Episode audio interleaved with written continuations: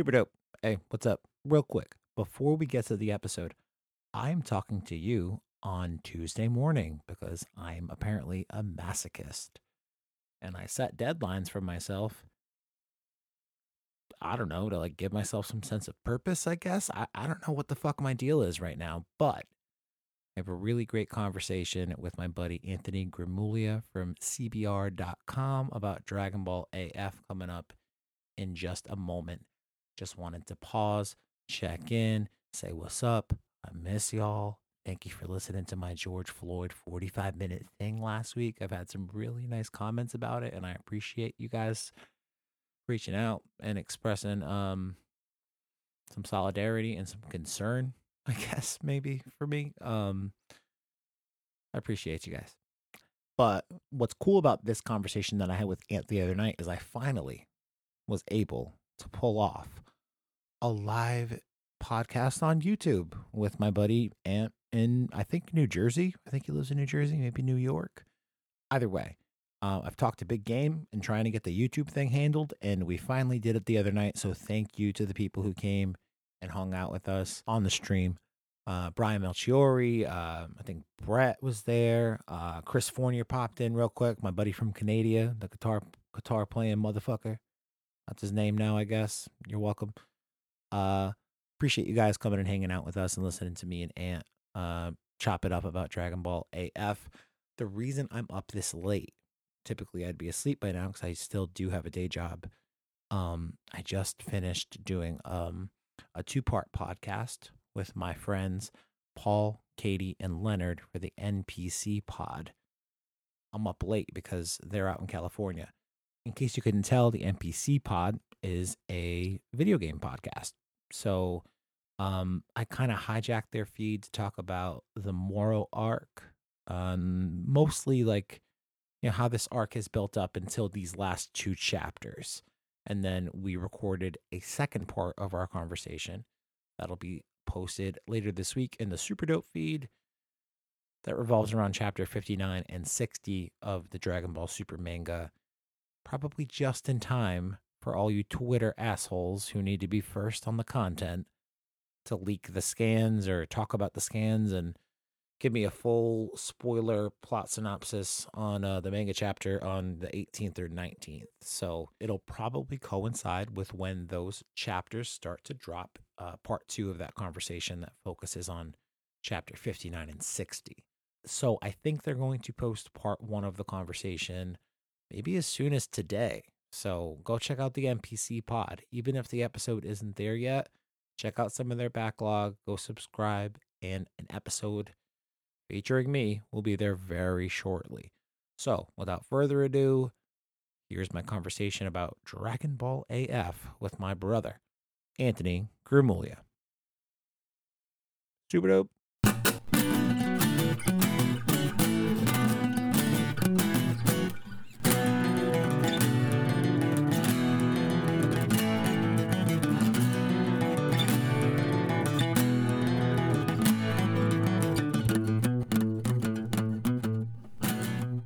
Welcome into Dragon Ball Super Dope. My name is Kyle. Thank you for checking this out.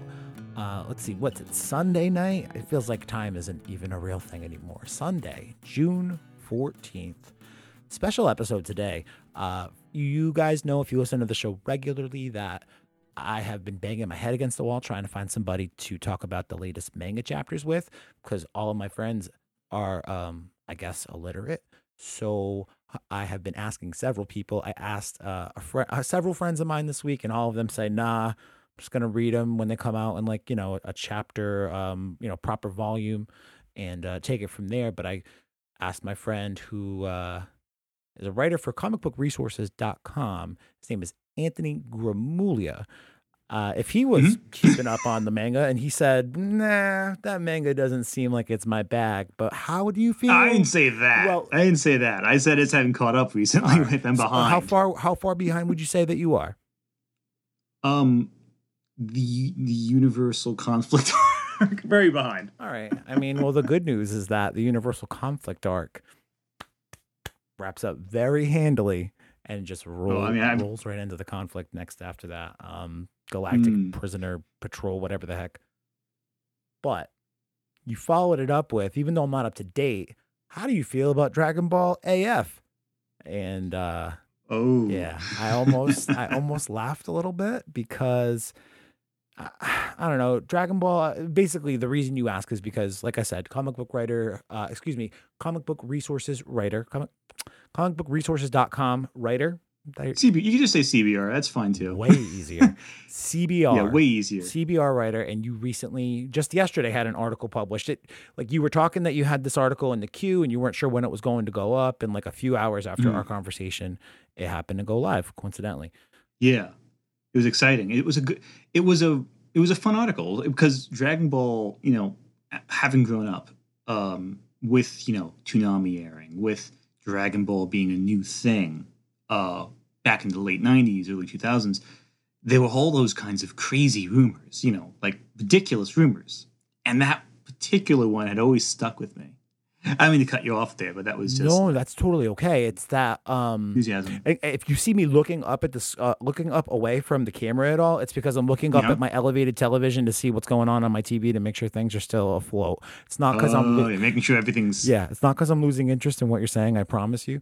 Um, but should probably explain to people who are listening um, after this is posted. This is going. This is currently we're currently live streaming this uh, conversation. Yeah. So, um, I guess, you know, it'll be a- a slightly more edited version for the formal podcast. But yeah, probably does bear mentioning off the top that this is a live, quote unquote, uh, podcast. We've done live podcasts in front of, you know, actual audiences at venues uh, in the last couple of years. We've done like three or four.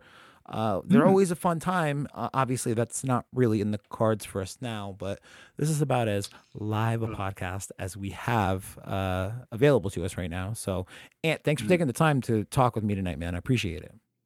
Oh, it's my pleasure. I, I enjoy talking.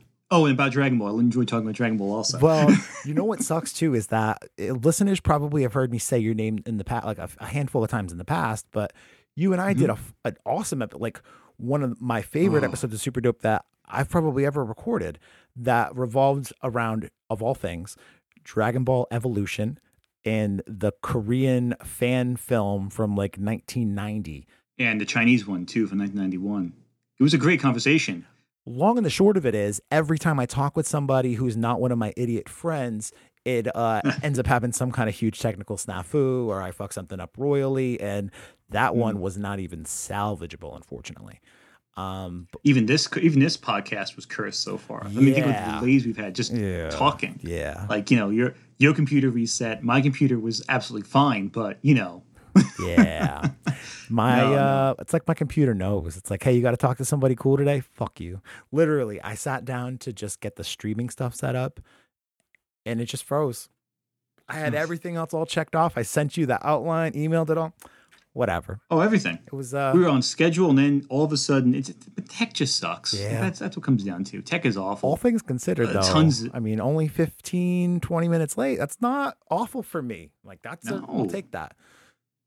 At least I've seen professionals who who delayed hours, let alone you know not professionals like we aren't professional, but like you know like like the like like the like the like the two million subscribers on Twitch, you know guys like Yeah. have some you know happen shit happens sadly Makes you me feel a little bit better then.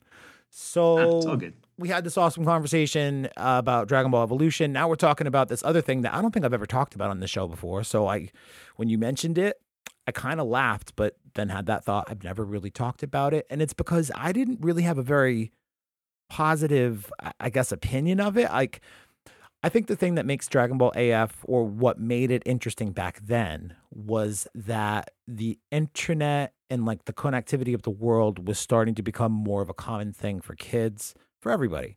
And what do you do when you jump on the Mhm. internet when you're 9, 10, 11 years old? You, you know, look up the things that you like. You look up uh, boobies and Dragon Ball Z. And you find these Dragon Ball Z images because there weren't any you know, videos to watch. Like the only thing you had back then was like forums, message boards, and, pictures. You would find these pictures Hmm. of like a Super Saiyan 10 Goku and be like, oh my God, Dragon Ball in Japan is the most wild thing. And like it was this Mm. self perpetuating thing because you had little glimpses of what this other stuff was, but you had no way to actually confirm its real existence or real canon to the series people talked about it. They whispered. There was a lot. It, it, it perpetuated the conversation because nobody knew what to make of it. Nobody knew what it was, if it was real or not. I mean, if you ever went on GameFAQs forums, you ever went on GameFAQs forums back in the day? Ah, back in like the uh, not for Dragon Ball 2000s? stuff. I mean, try probably to just Oh. get like cheat codes for Super Nintendo games. But well, that too. But those um, what was it? The, the GameFAQs forums for free for um, Budokai games would always have these like 13 year old kids who swore they saw the show. You know, it was airing in Italy. You know, it's on Japan. It's in Italy or Portugal or whatever. You know, random European and oddly not Asian uh, country this Asian cartoon was originating from. right. And they always say, "Oh no, you don't understand. Episodes, licensing problems. They, they can't come over here. But trust me, it's cool. Believe me. Yeah. My dad works at Nintendo. He told me everything. My dad you know works that kind of at nonsense. Nintendo, man. That was the line when we were kids. Oh man. Basically, Um, yeah, that was Mm, another but- thing because it was like a property that was, you know, localized pretty much everywhere in the world. When a kid said, "Oh, this is a show that they made in Italy," you were like, "Well, I know that Dragon Ball's in Italy." But like you, I, I, I don't know. Me certainly as a ten or eleven year old kid, I had no knowledge or like awareness of licensing deals and how those things worked. I just thought like Italian people liked it enough that they just kept making more of them. That's cool as hell. what's odd is that actually that kind of did happen with other shows. Uh, I know Lupin the Third Part Four, uh, when it aired, started in Italy Huh. for two months before it aired in Japan. But that's because Lupin the Third is obscenely popular in Italy. I've been told by people that, who live in Italy. Hasn't that also been Oh, going Lupin on? Lupin the Third's great. Hasn't it been going on since like 1979? And well, Three? Lupin the manga started in the late '60s. The first animated series was in either late '60s or early '70s, and from there it just kept going, coming, coming back. You know, came back like uh, every few years or so. Huh. Sometimes some better than others. Interesting. So I'm just Yeah, turning up our volume levels a little bit because I got a comment here that says we're a little bit low. Uh, Rigby, let me know. yeah, if this, speak up. yeah, Rigby, let me know if this is better first, man. Uh, I'm not sure that it is Hmm. is, but hopefully it is. No, yeah. Um, well, hopefully for the podcast version, I can uh, make us sound great. yeah. Who's my end? No, you will you and I will sound good on the recorded piece of it. I think it's just how I have my settings set up in OBS right now. Is is what the problem Gotcha, is. gotcha, gotcha. Uh, also, we have a couple people in the chat room. What up, Brett? What up, Brian Melchiori? Melchiori is one of our patrons. Thanks for joining us, brothers. Oh. So nice. we get like why we're talking about it. We kind of understand why it was an interesting thing for kids like us to, you know, it- it- it's the same kind of mentality that like perpetuated Pokemon red and blue rumors on the playground when we were kids. Like there was no real way to confirm them. You just had to take your friend's word for it. And then that person who Mm. you trusted, um, you would take their story and go tell your other friend about it. And so the big long game of telephone continues, you know? Do you know how many times I tried to get into Bill's garden in red and blue? Oh, dude, didn't we all? Do you know how many times I tried moving that damn truck outside the SS? Yeah, man, there was a Mew under there. Too damn many. Yeah. Uh, No. And the thing that's interesting about all these rumors that you're pointing out is there's always the nugget of truth to all of them. There's always a nugget that makes you think. Like, for example, there was a rumor many years ago that there was the Dragon Ball OVA, uh, the plan to eradicate the Saiyans, I think it was specifically. Or, you know, but that was really just a cutscene from a game released. Yeah, It wasn't real OVA. It was released on VHS, but it wasn't an OVA. I have the But VHS because- on bootleg with all the weird animated video game, like 16 bit scenes, or is it, it might even be 8 bit. Um, I- I Mm. forget what year it came out. Oh, it yeah. must have been 92, 91. 92, 93. Because it was like Lord Slug had just come out. Yeah, come out, and, and, cooler. and he's in it because of the Destron gas or whatever the heck. Yeah, so it's Mm. definitely after the at least the first Cooler movie. Good call. Yeah. See, this is great. Dragon Ball Mhm. history lessons. You're welcome, kids. Um, Yeah. so that But what was Dragon Ball AF though? I feel like we were talking a lot about it, but I think some of the people listening might not have even heard of it. Well, that's the thing. I feel like the origins of it are kind of muddy, and I feel like you did a good Mhm. job at least highlight because I I don't know. Eleven year old Kyle heard or saw these pictures, and I was like, I know that's fake. I, I- I have. Uh, I was very lucky as an eleven year old to be able to get access to bootleg tapes from Japan, VHS stuff, Mm. and I knew GT. That was that was it. There was nothing after that. If there Mhm. was, I would have had bootleg tapes of it by now in the year 2000, 2001. So when these photos started popping up, I was like, "Hey guys, you're all dumb. That's some fan shit. I'm good." And Mm. I never really paid it much mind. I didn't realize that there's basically two different iterations of it. And it didn't start, Mm. or, or, or how did it start? Did it start as like a formal fan manga, or did it start Mm. just as like fan art, fan photos? Like, give me a little bit of background on the actual definitive beginnings on this, and then how Toyble picks it up and runs with it. Okay, so here's how it started. The beginning of it was simply uh, fan art. Fan art of a presumed Super Saiyan 5. It's one of the most iconic pieces of Dragon Ball fan art, really ever, because it's one of the most widely spread, one of the most widely copied uh, pieces of fan art, and it sparked discussion. And it was, I'm not exactly sure who did the fan art initially, but I know where, where it was um, spread. It was spread mainly on internet forums and early Dragon Ball fan sites um, that were presenting it as the theoretical Dragon Ball AF.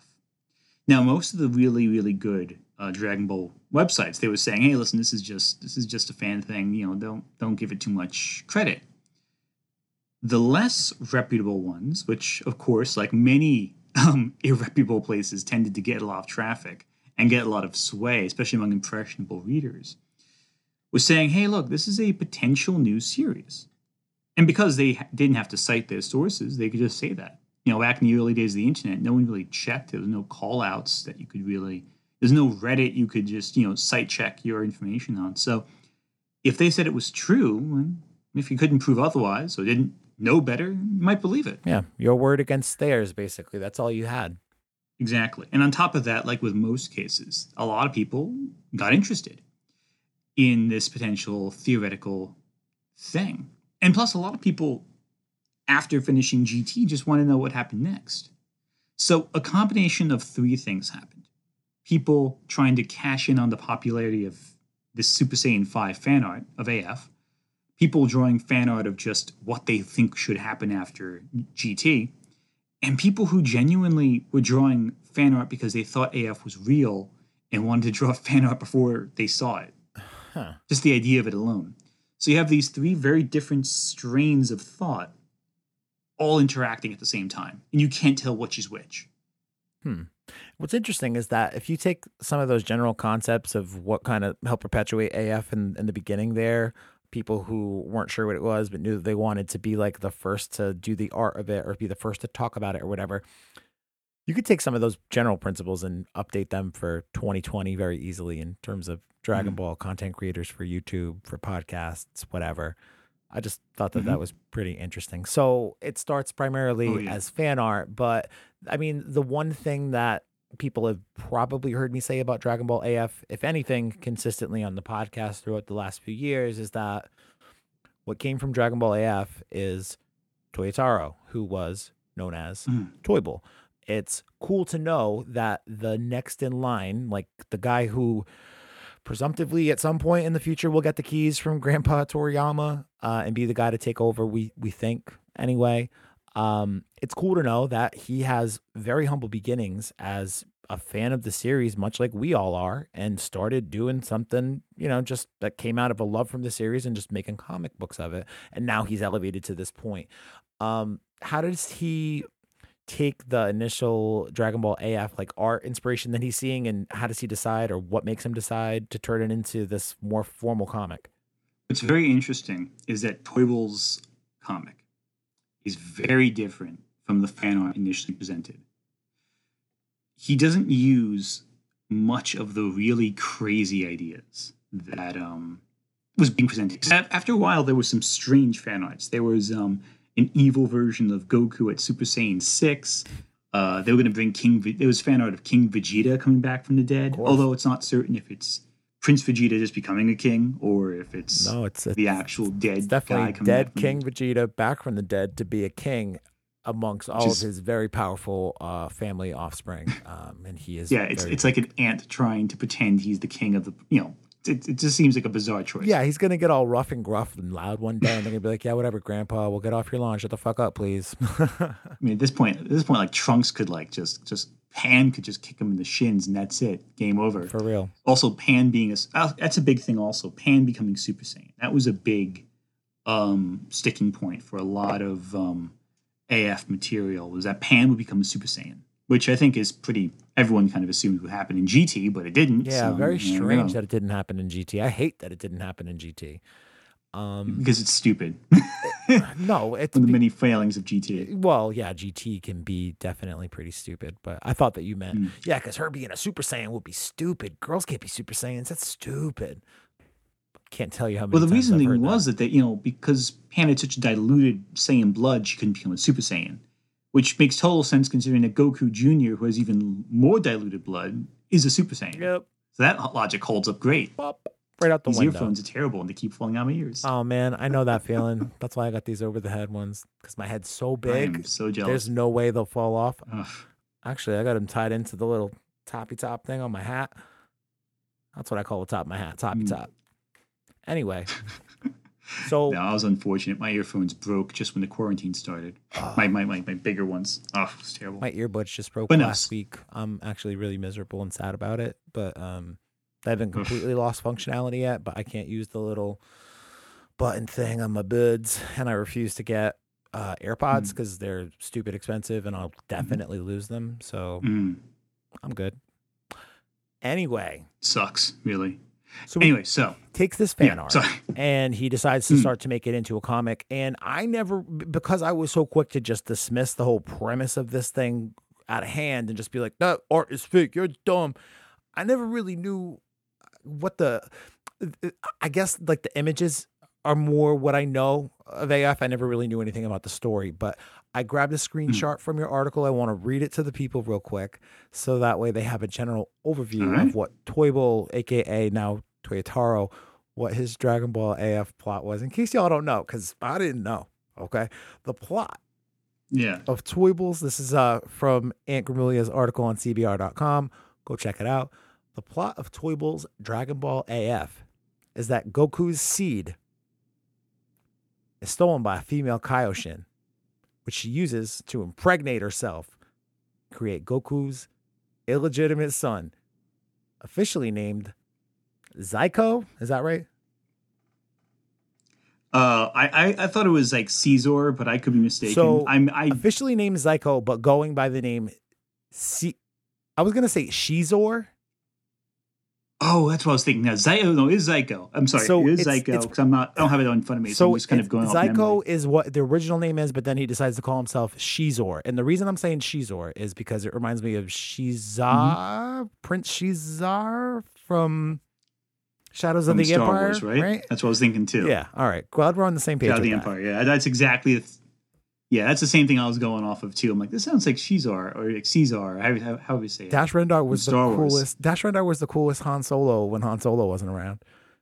Uh, I mean, to be fair though, Shadows of the Empire in general was just a really good, good freaking addition back when there was like we were the thirstiest for like Star Wars content back in the day. There was Yeah, like nothing. that- that was like, oh, that was like the I mean, that was the first new Star Wars story or whatever in the canon. That was the big thing back Mm. then. It was like right after they came out with Power of the Force and relaunched the toy line in like 97, 98. It was one Mm-hmm. of the first games to come out on N64, I believe. Um, no, it was it was great, but don't go back to play it. Yeah, I don't think I would. That's my advice. Don't play it now. The only game I think I would still go back to play on N64 in its previous iteration, like I wouldn't need to get it updated or anything, is probably Rogue Squadron. That's the only one. Hmm. Rogue Squadron's one of In the of well, greatest games ever made. In terms of Star Wars games, I think the best one is the pod racing game for an N64. In terms of what's on the N64, the Hmm. pod racing game's great. I don't know if I ever That played one that still one holds up. because I was very bitter as a child as well. It didn't just suddenly Mhm. sprout up in adulthood. I've always been like this. Um, No, no. Movies. The episode one's terrible, but the pod racing game is uh, played it in college again. We we uh, my friend had an N64, br- brings it up, and we're like, oh no, let's do some pod racing. Yeah. yeah, that's some. Fuck a Mario Kart some, to whip uh, up the pods. So ball was going down. No, so so about AF. Going back to that. So that. yeah, I um, forgot Star Wars tangent. Let me start the plot again. The plot of Toybles Dragon Ball AF is that Goku's seed, dramatic pause for the camera, is stolen by a female Kaioshin, which she uses to impregnate herself and create Goku's illegitimate son, officially named Zyko, Z A I K O, but going by the name Shizor. Shizor is superior in power to both Super Saiyan 4 Vegeta and Super Saiyan 4 Gohan, which leaves only Goku, now seeking the power of Super Saiyan 5 to find the strength within him to defeat this half Kaioshin, half Saiyan adversary. Ironically, Shizor and his mm-hmm. evil Kaioshin mother bear a few resemblances to Goku Black and Zamasu in Dragon Ball Super. So, reading that plot before, I, I mean, I was kind of thinking the same thing, like this evil Kaioshin or Kaioshin that eventually results in like an evil half Saiyan, half God thing. I'm like, that sounds a lot like Zamasu, Goku Black Arc. That's very interesting to me. And then you wrap Mhm. up the paragraph with it. But even before we get there, Yeah. reading that plot, having really not been very aware of it at all, I could see why it would be interesting to not only kids our age back then, but adults even like that's a little bit more of an adult level dragon ball in terms of the themes in terms of the plot and i think that is another reason that kind of perpetuated this whole thing was like people wanted that to be real like we wanted dragon ball to grow up so badly just like we want dragon ball super to get out of this uh 10 year Mm. arc between you know end of z and the end of blah blah blah. We want to get out of that static period we wanted that back then as well. We wanted it to be a little bit more adult, and this provided for that, at least on on paper. There's one thing I keep in mind about the manga, uh, about Toyble's manga. Uh, it did come a few years after the initial rumors had like been at their heyday. I forget if it's like 2005, 2006, but it's definitely a few years after the initial fan art came out. Now, having said that, yeah, this is the, this is what an adult Dragon Ball fan would write. You know, you gotta keep in mind, Dragon Ball GT by this point had been a few years out, but had been out for a few years. The fans had gotten older. They'd moved on in many cases to different older. Like eh, a lot of Dragon Ball fans, you know, you, if you grew up with Dragon Ball, you know that's your that's your adolescence, and then Dragon Ball Z is your teenage years. By the time you're an adult in Japan, you're you're making like you're watching like stuff like Berserk or Eva or Trigun. You know, your your tastes are veering towards these more adult narratives. Now, having said that, do I think the um, the sperm stealing um, that, that's an interesting that's an interesting element of the plot. I'm not sure how I feel about that. I feel like I feel like they kind of went a little um, because you gotta you gotta ask yourself like sometimes like, I don't know. I have I have issues with that. Come on, man, you're you're not you're not down with stealing somebody's um baby materials. I I mean, it depends on how it's secured. Like, you know, if you're using it through magic or like you're, you're robbing your uh, your local sperm bank, bank, that's one thing. But I don't think Goku visited those. Yeah, he Like, probably it- it's such, he doesn't know it's- what it's those an are. Unpleasant idea. Yeah.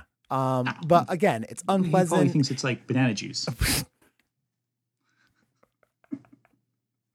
Fucking banana God, it tastes really yummy. Of all the things you could have said, banana Oh, why juice. not? That's great. Um, yeah, it, it definitely sprinkles in um, some more adult level things that, you know, again, I think kind of perpetuate and kind of accentuate the want for a series like this. Now, it's, you know, four, five, six years. So, like, the rumors of, uh, I think maybe Toyotaro or Toybo back then, I think maybe Toybo is a little bit smarter than I previously given him credit for. I didn't realize that he picked it up four or five years after the fact. So he was really smart to be like, there's Mhm. already this pre established, like, head canon for some people based off of this art that's just on the internet. It's already kind of a brand in and of itself. I'm gonna pick it up, make it my own. And that's when he makes this, you know, stealing Goku's sperm story. Let me give you the exact year of when it started. Sure. Um, So I, I guess I think in terms of branding, um, or in terms of like jump starting the program for himself, good call. Kind of reminds us Mhm. uh, of how you know the name of this podcast came about. Maybe I should have just named this podcast Dragon Ball AF. What the hell, dude? I missed an opportunity there. okay, so the exact year it came out was 2003. That's when it started. Okay. and he'd work on it periodically. It wasn't like a week to week thing. He did he would release release a a page really, and then he released another page, another page, another page as time went on. But you know, you look at the the the artwork from this manga, this early fan comic, and you compare it to his work on you know Super. Like his current work is an improvement, yes, but you can see the foundation of what he would do, even back in that. He was he was great, but it's not the only AF manga. And what's interesting is that he really toned down the excessive fanfickiness of it. Like, yes, it is Goku's evil son. I mean, where can you really take? Where can you really take AF? Like, there's two directions you can really take. You can go the direction that that Toyble went, or you can go the way that um. And I'm gonna double check his name because I'm gonna mess this up. I believe it's Young Gigi. Oh, young, young, Young- Gigi. Uh, Young young Gigi. I'm, Young I'm saying it Gigi. Gigi because that's fun, but it's J I J I. Um, Mm-hmm. We took it in a very. but it's young Kind of dot Gigi, all one word. Mm-hmm. Because He took it in a, and he's still going with it too. By the way, that that's still, as far as I know, it's still going on.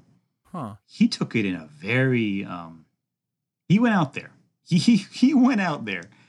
Toyble took it, meant kept it very restrained. He kept it very contained. He kept it very much like, honestly, like we'd see in Super. Very much a focused narrative. Do we know what led Toyble to stop making this in the first place? Stop. I mean, because we had young Gigi pick it up in I think 2011. Your article says so. Yes, but but Young Gigi's version is completely unrelated to Toyble's. So There's no com- again, it's just no somebody connection. kind of picking up a previously established like fan canon, not canon, but fan brand sort of thing, and just kind of taking Mm-hmm. and doing its own, doing his own spin on it. Like first it was the art. Exactly. Toyble picked up some inspiration from the art, said Dragon Ball AF is now this story, and then Young Gigi said, "Yo, that Toyble shit was cool. That fan art was cool. This is my version of Dragon Ball AF." You have to keep in mind, AF is not a single continuity. In fact, if I compare it to anything, I would compare it most to Slender Man.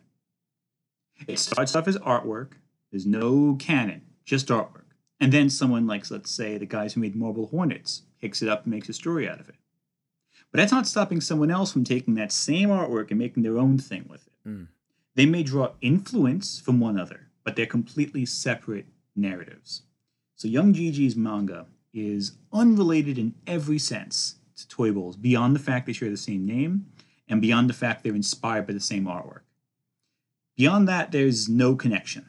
Um, and it's very clear if you look at how Young Gigi's manga different differs from um, Toyble's manga.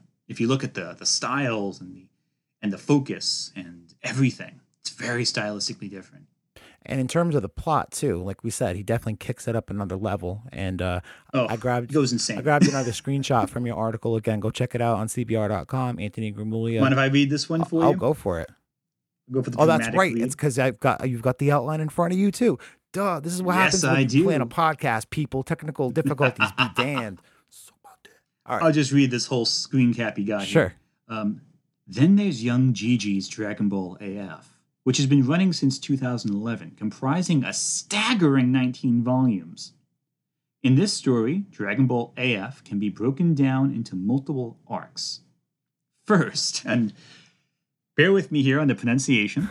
First, Frieza's son Ize shows up. That's Eyes, spelled I Z E. I can't imagine what cold related pun that's supposed to be a reference to. Uh, Yeah, um, it's obviously a reference to, to ice boxes. I don't know. oh, Then- oh, ice, Yeah, ice. All right, ice. word. Oh, yeah. wait, you didn't realize that? I I was being sarcastic. I thought you realized that one.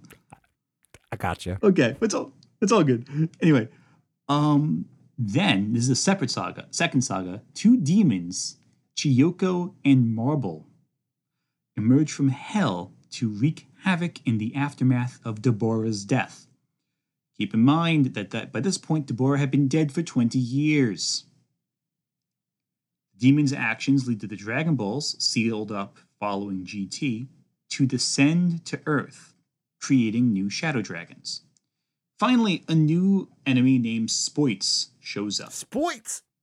Spoits. What a stupid my name. favorite, my favorite bad guy name ever. Spoits. Sports.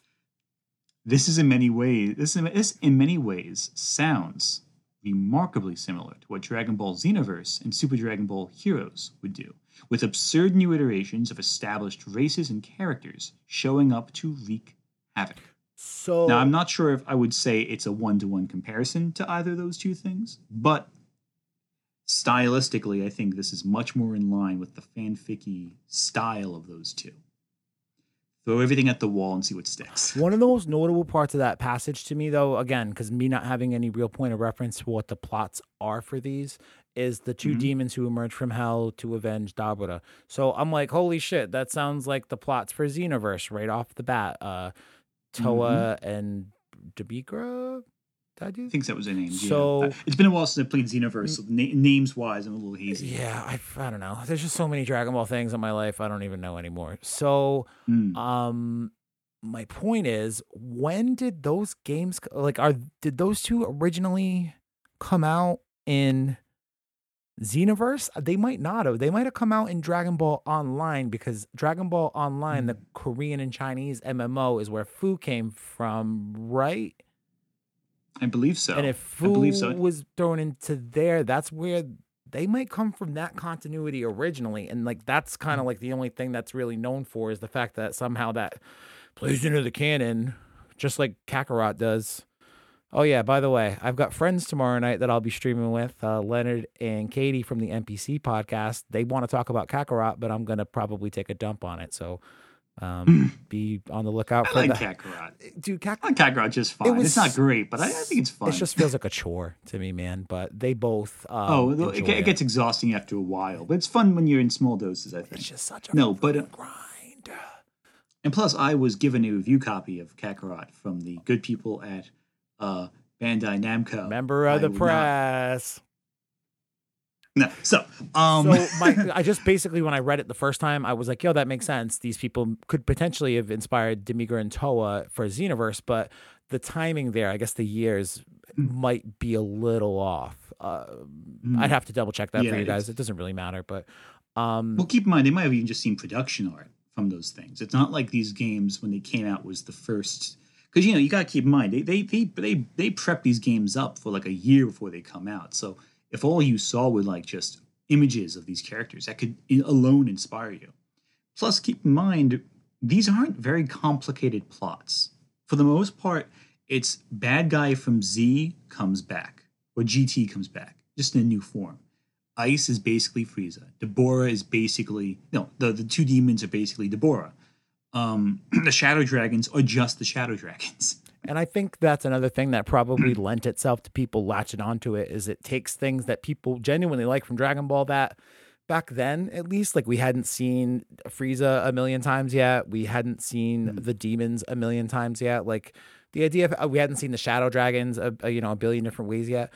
We really haven't even now seen them a billion times yet. Honestly, I love the Shadow Dragons So conceptually. Bringing them back for that kind of idea, it's like, hey, we know that we liked it in the past. Why don't we just try to take it in and, and build off of it? Um, another smart move.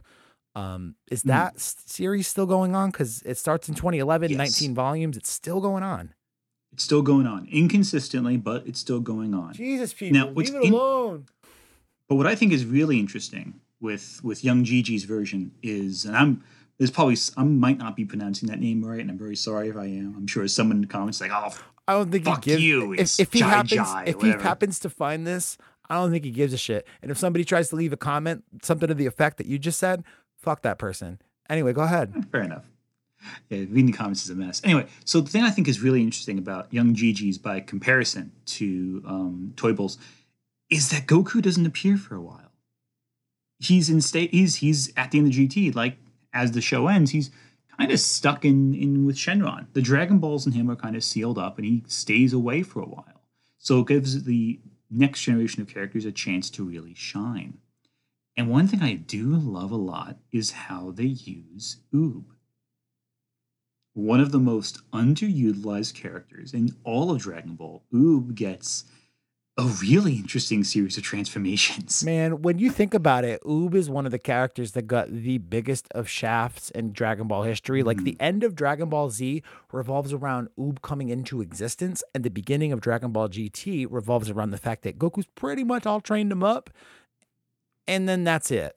And then he Yeah. comes in for a couple of like relief appearances throughout the 64 episodes, and then he eventually fuses with Majin Buu, and it's cool. But I remember thinking as a kid, like, how come he doesn't look like he just did a fusion dance with a big fat Majin Buu? I'm confused. Mhm. But uh, This manga does exactly what you think um, Oob Majin Buu fusion would fusion would look like. he has a transformation, Mhm. right? Like a Super Saiyan level transformation.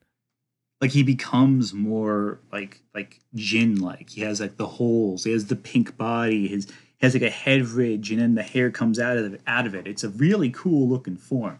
And that's the thing ultimately with AF that I think was the big appeal, the new transformations.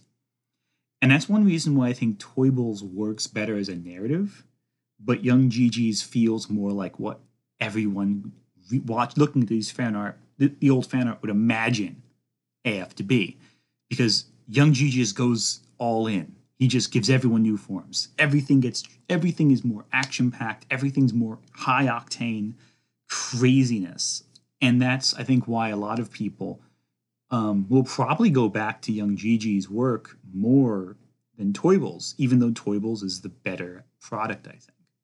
Huh. I think his narrative is better written. It's be- it feels more in line with Toriyama's Dragon Ball. But Young Gigi's, I feel, feels more in line with the fandom's idea of Dragon Ball. If that makes sense. A hundred percent. You nailed it. So I was gonna say, Toibo or Toyotaro, that's Akira Toriyama. Young Gigi, or however we decide to say his name from sentence to sentence, that's Mhm. the equivalent of Toei Animation, Toei Productions being like, "Hey, can you just keep making some more Dragon Ball? It's cool. Just throw a new paint of coat on that bitch, and we'll just roll out another form. Like exactly. we'll just recycle a villain that we had 10 year 10 20 30 years ago we'll bring back Mhm. things that we know are popular because we know that there's an appetite for them regardless but Toyotaro, I, I would hope anyway, and I, I guess I say that as a way to transition to I hope Toyotaro's the right dude to be eventually left with the keys to the kingdom or the keys to the car, however you want to put it. Um, and it sounds like maybe he is because he sounds like he's uh, more about a quality narrative or a quality story. Um, if we ended up picking a guy like Young Gigi or maybe somebody else, like the guy who did the reincarnated as Yamcha, I know that it's it's very commonly discussed that he should have been the guy to work with Toriyama for Dragon Ball Super. Um, if we'd Hmm. picked somebody else, how would Dragon Ball potentially change? How could it be different in the future? How much of you know that love for a good narrative and a story from Toyotaro will actually come in or leak through once Toriyama's out of the picture? You think? I mean, personally, if he wasn't distracted by, you know, uh, made dating games, I'd say the guy doing Berserk should totally do Dragon Ball. That's what was, the, what was the game? It was a um, the virtual. Um, what was a game? It was the virtual thing with the. Japanese girlfriend club. It was one of those games. One of those like, uh, those those like those like pretty cute girl, like really young looking girl, like uncomfortably young looking Yeah, girls. Japanese uh, girlfriend club. That's what I said. Yeah, basically, basically, basically. if he stopped, if he just you know finished Berserk for God's sakes.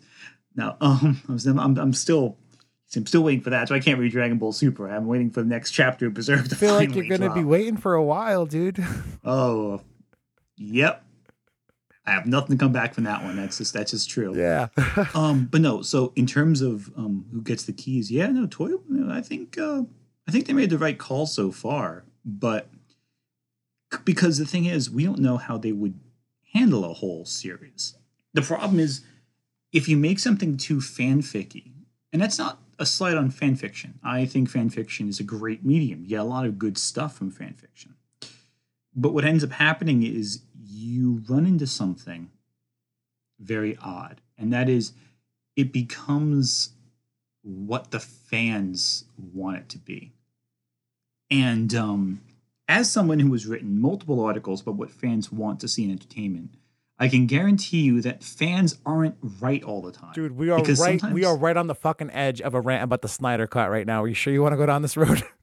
No, no, He's saying Snyder. I don't think there's a problem with the Snyder cut in theory. That's not what I was referring to. Oh, Snyder cut, you know, it's just right in the back of my mind all the time, I guess. No, I mean, like Snyder cut. I'm not. I don't think it's going to help the movie, but I'm fine seeing it. No, but it rewards negative fan behavior. Why would you give a Oh, very yeah. vocal one third majority of most of them? And I say I I feel like I have to say most of them because Security Van Dan is like the biggest Snyder Cut guy in the world, and I love him to death. But Mm. every other Snyder Cut guy I've ever met or had to deal with in my life, it's been kind of a dick. And I feel like them Mm. placating to that is just setting a dangerous precedent. Anyway, that's all I'll say. Well, the only the only reason it exists is because of the pandemic. It wouldn't. The Snyder cut wouldn't be coming out unless if It's not coming out until next year, content. man. Oh yeah, I know, but it wouldn't be coming out if they were if they were able to work on new content for next year. I think Ah, no. they're working on everything they have. They have all these because you can't start production in this this environment. So they're just taking everything they got lined up already, and they're just trying to do what they can with it. You know, it's it's a it's a unique situation we find Yeah, ourselves and in. it probably thankfully- won't ever happen again. Thankfully, they have the technology too, where they can use a lot of stuff that they've got, like on the editing room floor, and just you know use at home. Mm-hmm. ADR technology to have the actors record some lines and it'll be serviceable. Mm. I hope it's good. Again, Yeah. I just think Like it's they're, such not, a even- they're not even doing precedent. reshoots. They're not even doing reshoots for it. That's It's crazy. Pandemic, man. Yeah. I. I, I oh yeah, but no. So what you were saying before. I, actually, I was going to refer to with fans not not always knowing what they want. oh yeah, sorry. I hijacked I was going to say Cursed Child. cursed child. No, it's all good. I was going to say Harry Potter and the Cursed Child. Yeah. It's a great example of fans wanting so desperately to see where, you know, the the main trio's kids, how they went to, you know, and when, when we finally got it, it was a it was it was horrendously bad. Um, I f- don't know many people who really like Cursed Child in its entirety. They I know people who like aspects of it, but I've never seen someone who read all of Cursed Child or watched all of Cursed Child and was like, no, no, that's that's what I was imagining would happen when, you know, when Harry Potter and we go there. But you know, it's just I don't know, it's messy. Fans can sometimes want something and they think it's going to be amazing. Or the fan theories for the Avengers uh, Endgame. You know, I saw fan theories that were so involved and complicated. But when the movie came out, the movie was did, didn't include any of those fan theories for the most part but I think it was all the better for it because a lot of fan theories are predictable, whereas sometimes it's best if it's not predictable or it seems forced. Well, I just think that there's a difference. I think we're we're kind of dancing around the. Uh, I think much like they did with Endgame, where they kind of danced around like the uh, peripherals of some of the fan theories and like some of the themes or Mhm. creator ideas of them. We're kind of dancing around it right now. Um, Mm. fan theories and story writers, or written stories and fan theories, maybe is a better way to say it, are two very different Mhm. things. Anybody can make a fan theory. Just because you have one doesn't mean you have to share it. God, the internet's empowered you to the point where you can share your opinion very easily with your social media platform. Just because you got one doesn't mean you have to share it.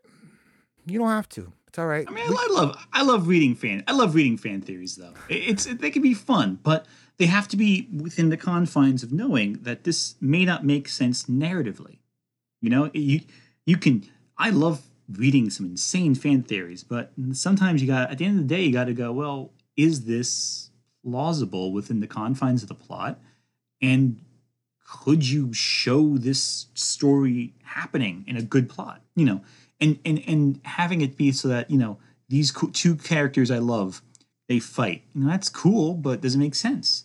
Does it make sense to bring another Frieza person back to fight? Does it make sense to bring demons who are stronger than Dabura into the narrative, despite the fact Dabura was supposed to be like the super powerful, strongest of all demons? He was the king of the demons, but these guys, they're like the super kings of the demons. Is Yeah. And they can fight Super Saiyan 4, 5, 6, whatever. And that's the other thing, too. With the fan art, even, it got out of hand.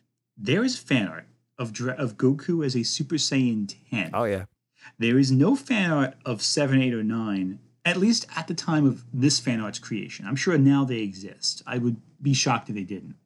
But when this fan art came out, like, for the mo- as far as I knew, um, at least when I first saw it, this was back in like 2000, like early 2000s, before Toyble's manga, back when this was a whole thing. Um, as far as I knew, there was no Super Saiyan 9 or 8 artwork. It was just 10. And I'm like, what is this? And it was like him like with like this pewter white skin, you know, little little little tendrils of hair down his joints. And he looks like this marbled like you ever read you ever read the Anne Rice uh, vampire stories? Uh, I read interview. have you- I read interview with the vampire Okay. and Lestat. Yeah, when I was a kid. You read Queen of the Damned? I did not know. How they introduce all the old, old, old vampires that turn into marble, basically, because they're so old their bodies start to calcify, basically. Huh. That's what this looked like. It looked like a calcified vampire version of Goku. Huh. It, it just, and the thing is, that's interesting. I find is that Super took a very different approach with Super Saiyans than GT did. GT went more in all out. Super Saiyan 4, I think, as a, as a design, is really busy. It's cool, but it's a busy design. It's an active Whereas attempt to like reset the clock on the previous re- uh, previous Super Saiyan transformations. So like they, they were like, all right, you've already got the Mhm. hair down to the waist. What are we gonna have it do next? Go down to the feet. Uh, it's it's an active attempt to reset in a different design that's tr- meant to tie back to the more animalistic nature of a Saiyan. At least it makes sense. Mhm. Super Saiyan Seven or whatever the sense. fuck. Get out of here, man. I don't have enough, sh- uh, you know, paper for you to draw all the hair on. hmm And the problem, I think, with a lot of what these, let's be honest, most of the people doing the fan art were kids. They were, it was essentially Yeah. the first exploration Stupid into the creative kids. process. Sorry. And, you know, and that's the thing. It's great. It's great. These kids were, you know, engaging with the material, and even if they were like, you know, in their twenties, it's still great. You know, the creative process is a learning experience. You have to learn it. You have to develop it. You have to take that talent and you know go with it. But the problem, I think, with a lot of what they were doing was they were just taking what had come before and dialing it up to eleven, without any consideration of if it made sense from a narrative perspective and if it made sense to look at. Because after a while, you know, you can just add you can add hair all over a person's body all at once, all you want. It doesn't make it look strong. It doesn't make it look powerful. It doesn't make it look like a transformation that's reasonable. It just looks busy. you know, it just looks like a lot there, and that's it. So I think that would probably be a good place for us to hit pause for a second. I do have one more question for you, and then we have a couple of questions up in the uh, up in the comment section. I just want to make sure we address for the people. Not 100% sure if the stream is still active. If it is, um, cool. If you're still watching, thank you. Um, I do see like a yellow thing on my TV screen up there that says error, but I also still see us streaming right above that. So I don't know. But either way, if you're still sitting with us here, thank you so much. We appreciate you guys checking it out. I got a few more questions for Ant. Again, the majority of what we're talking about today is based off an article he just wrote for CBR.com. What's the title of the article again? The title of the article, I'm just looking it up because I Uh, of Dragon Ball AF is the me. wild Dragon Ball GT sequel you never knew you needed or something. something, something, something like that. Something, something silly like that. Dragon Ball AF. Oh, here we go. Here we go. So Dragon Ball AF, the Dragon Ball GT sequel that was way too wild to exist, explained. Everything that we're talking about here in this conversation today is based off of his great article written about Dragon Ball AF. So go check it out. Um, I assume that part will get cut from the public thing. So I'll also take a second to say, hey, patrons, we love you. Thanks for supporting us. We appreciate you. Anyway, last question for you before we have a, a one or two questions up in the comment section. I just want to make sure we touch on here. Um, hmm obviously there you know we've we've touched on a handful of things that are very um evident or that are very evidently played into Dragon Ball Super like not only is Toyotaro the guy now but like just general ideas I think Toyotaro's whole first Dragon Ball AF plot is a great example in how it translates or could potentially translate over to Zamasu in the Goku Black arc that said is there anything Mhm. else that you've seen in Dragon Ball AF that you would love to see in you know the presumably upcoming i guess i can say dragon ball manga the dragon ball super manga is still a thing that happens month to month my friends who don't know how to fucking read but eventually it'll be turned into an anime again so anything that you want to see from af in upcoming dragon ball material Yes, yes. There was a few. There are a few things. I do want to see more Super Saiyan forms. That's just. I just. I'm a sucker for it. I know I just went on a rant talking about how I don't want to see Super Saiyan like all Super Saiyans, oh whatever. But like, I, I, I, you know what? When you make another one, I'll get excited over it. You know. Just, just- so is you yours a different color or is it a different color super saiyan or is it like a stupid long hair i'm stepping on my hair on the floor super saiyan Oh, I have no, I have no idea. Something dumb. Make it stupid. So you know, the just- second one. even if it's yeah, ma- yeah, make it something stupid, uh, something goofy and memorable. Sometimes that's the best kind. You know, making something dumb and absurd can be fun if it's done deliberately to be stupid and absurd, as opposed to accidentally. Yeah, I don't Um, think it was done deliberately by the fans back in the day making the manga. I think they No, they thought it looked cool. Yeah, they were like, "Yo, Hell, I thought it was cool as a kid. I don't no, know, no, as, man. as a kid, I thought it looked awesome. I think but then I grew up. I've I've been the same person since I was probably about seven. I know, Oh, yeah. I know, I know. A lot of people probably think that I'm exaggerating, but I swear to God, I do the same shit now, minus like beers and you know smoking joints. I do the same shit now that I did when I was like seven years old. Uh, anyway, Yeah, I'm, I'm grateful. I'm grateful every couple of years I feel like I've gotten so much more mature and adult than what I was two or three years ago. I'm like, oh, no, no, cringe. get that fucking self growth bullshit out of here. Anyway, No, no. Self criticism more than anything else. Yeah. Not self growth so much as critical nature. Hey man, So- self awareness is what it's all about. Anything else from AF that you'd want to see besides these ridiculous transformations that I could dump on all day? Yes. I would love to see um, Gohan and Pan uh, take more transformations on. I'd love to see Oob transform. I'd love to see them take more of an active role in the narrative. That's something I really think that um, Super and GT missed the ball on, giving these guys more to do. So I you kind of covered what I was going to say in terms of what I want to see. I just want to see a I want to see a future uh, or like a bigger utilization of the more expanded cast. Really, I want to see Pan grow up. If Gohan, Goten, uh, Trunks, Oob, if they all become relevant, if Tien Shinhan, one of my favorite minor characters, becomes relevant, I'm all about that. And we see touches of it uh, a little bit, maybe not so much with Trunks and Goten, Mhm. but Tien, Yamcha, Krillin, Piccolo, Gohan, at least in this manga arc in the beginning, they play a little bit of a role on like the front lines of things, which it's cool to see them back involved in a fight. So we're seeing a little bit of it. Um, we did have a question in the comments that kind of ties into what we're saying here, though, and it's about Gohan. Uh, it's Mhm. from my boy Brian Melchiori, who is a patron, patreon.com slash Dragon Ball Super Dope. He says, How is Gohan in Dragon Ball AF? Is he like the super version of Gohan or like the way he should be when he fought Cell when he was an 11 year old boy? You know, he didn't put the 11 year old boy that's part. I did that because I'm awkward, but Mm. you know, what's he like in AF? Well, that depends on which iteration.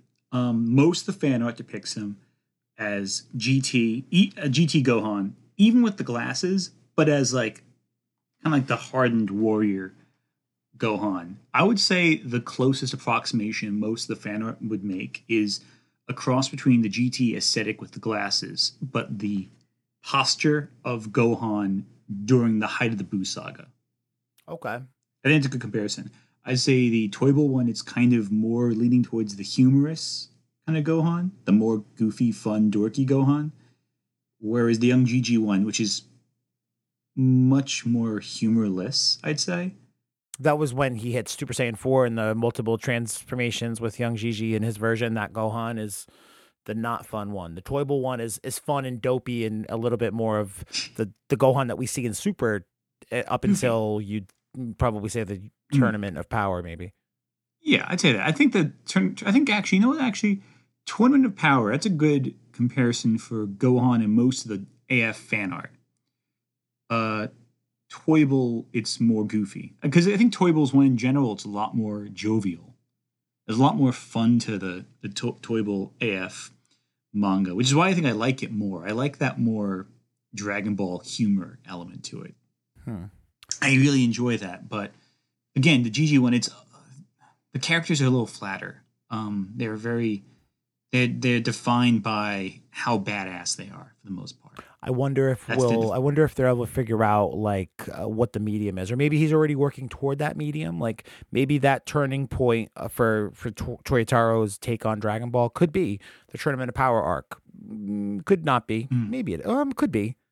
It's tough to say because it's I, I, when I think Tournament of Power, I think of the anime, and now Moro being the thing to Mhm. precede it immediately afterwards. I only have it in the comic book form, but this art, Gohan's pretty fucking badass. Um, maybe Gohan's awesome. Maybe Gohan's a great freaking character. Maybe he looked at like the elevation of what young Gigi did when he picked up Dragon Ball AF in 2011 and was like, "Oh, this guy's doing some cool stuff, man." And when he got in, he kind of gut out whatever ideas they had to work on. Now maybe he wants to work more toward that sort of aesthetic or tone that the the author who picked up his story or whatever, not his story, but the brand, the title AF, had ran with it Reinterpreted, I'd say. reinterpreted. Great word for it. Um, he, Mm. you know, he sees somebody else who picked up Dragon Ball AF and reinterpreted it, and he's like, "Oh man, this guy, you know, did a great job. This maybe it, not maybe now that I'm the guy, I can kind of borrow some ideas and themes from him. Maybe Young Gigi's influence in Dragon Ball just as much as Toyotaro is right now, and none of us would even Maybe. be aware I- of it. I mean, it's possible. I, I think the more likely idea, and that's entirely possible. I'm not saying that's not the case at all, but I think the most likely case is it's just a case of natural progression. I think with Gohan, it's always a matter of him not wanting to fight, But when push comes to shove, he becomes this hero consistently in every arc. He doesn't really want to be the guy who's responsible for everything.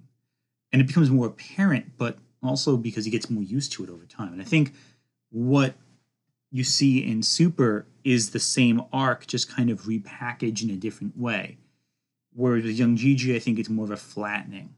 I think it's more of a like a flattening effect of a writer who is good at making fight scenes, but not as strong when it comes to character moments. And I think that if it seems like he's more serious, it's not a result of a deliberate effort to be intense. It's more of a different of focus. And I think it's because character is not really a focus in the G- Young Jijii manga as much. It's more of an action story. And I don't mean that dismissively. I'm not saying it's bad. I'm not saying it's a because he does action really well. He does action very well. It's always intense. It's always epic. It feels like the hype moments from Dragon Ball Z you're always going to see. But I don't think he's a strong uh, character writer. Yeah, I think um, the Toyble one has more has more strong character writing. You can take away um, a lot of different things from anything that you watch. You know, different uh, aspects of certain media are just better than others. Action is uh, a thing that you can see in a comic book and you know, register and say this is good or it's bad. Um, just because somebody's got good action doesn't necessarily mean the entire product is good. If if you've got action with no story to balance it out in between, what's the point in me having any vested interest in this action in the first place? Uh, so it all kind of mm-hmm. ties together. I, I hope maybe that we'll see more of, I, I guess, some of the more I, I want. I, I'm inclined to say like badass action stuff, but also just like the thing I want to see the most when Dragon Ball comes back or in future Dragon Ball stories, because again, it is being made month to month in comic book form. What I want to see continue in Dragon Ball manga right now, and eventually in a series, is the expanded utilization of the cast and some kind of time jump, because that's what Dragon Ball has always done well is time jumps, and Dragon Ball Super has yet to have a time jump, and uh, this is the perfect time to have one, seeing as you just took a break after 131 episodes. So I think I want to leave it there. I think uh, we've got a pretty robust understanding of what Dragon Ball AF was or is, um, at least surface level stuff. Um, mm. Anything else going on in your world, man? Yeah. Uh, anything you want to plug? Oh, my world is a mess. my last few weeks has been insane. No, just my work consistently on websites such as um, CBR, um, I have a few pieces that will be hopefully coming out sooner rather than later from uh, uh, websites like um, Anime Herald and Anime Feminist. Um, I have uh, some just general my Twitter. My Twitter account is a mess and insane, and at I'm a usually Grim, G, at a Gramuglia, right? Yeah, A G R A M U G L I A. Silent G uh, at Twitter. Yes. Well, it's weird. Italian names is strange. It's like it's like a like GLIA is like a kind of a silent sound, but it's like a it's weird. Italian's weird. yeah, my mother's married name has a silent G, so I used to get calls from the oh, telemarketers and be like Ramaglia. It's like no, it's Ramalia. Oh, but, yeah. It's it's no one ever pronounced it correct either. So it's never. I mean, you did great. Uh, it's got. I'm happy about that. Uh, Some people, it's a mess. Yeah, never easy with the complicated last names uh, and silent letters and all that. So thank you so much for taking the time, man. Um, I appreciate it. I'd like to That's have you come back on a lot more regularly. If you're going to be writing Dragon Ball articles oh, yeah. every once in a while, anyway feel free to consider this a platform to talk about it with other Dragon Ball fans. Maybe we can make this uh, a recurring. Oh, even thing. without that, you know, bring me on an open forum. I'm fine with anything. Just throw anything at me. I'll talk about Dragon Ball whenever. Ooh. But if you have an episode on Evangelion, then you, better you better ask me. That that's that that is my ultimate area expertise. So I would love to have that happen at some point in the future. I'm balls deep. I think we talked about it a little bit the other day in uh, in Japanese Spider Man right now, Spider Man. Mm. Um, episode four yeah. uh, just went up this morning. Uh, Spider-Man Sundays now available on Apple Podcasts, Stitcher, Spotify, wherever you get your podcasts. It's a very different podcast, guys. It's scripted and there's lots of musical production things, and it's it's like a big writing exercise, I think. But I have fun, and it's funny to me.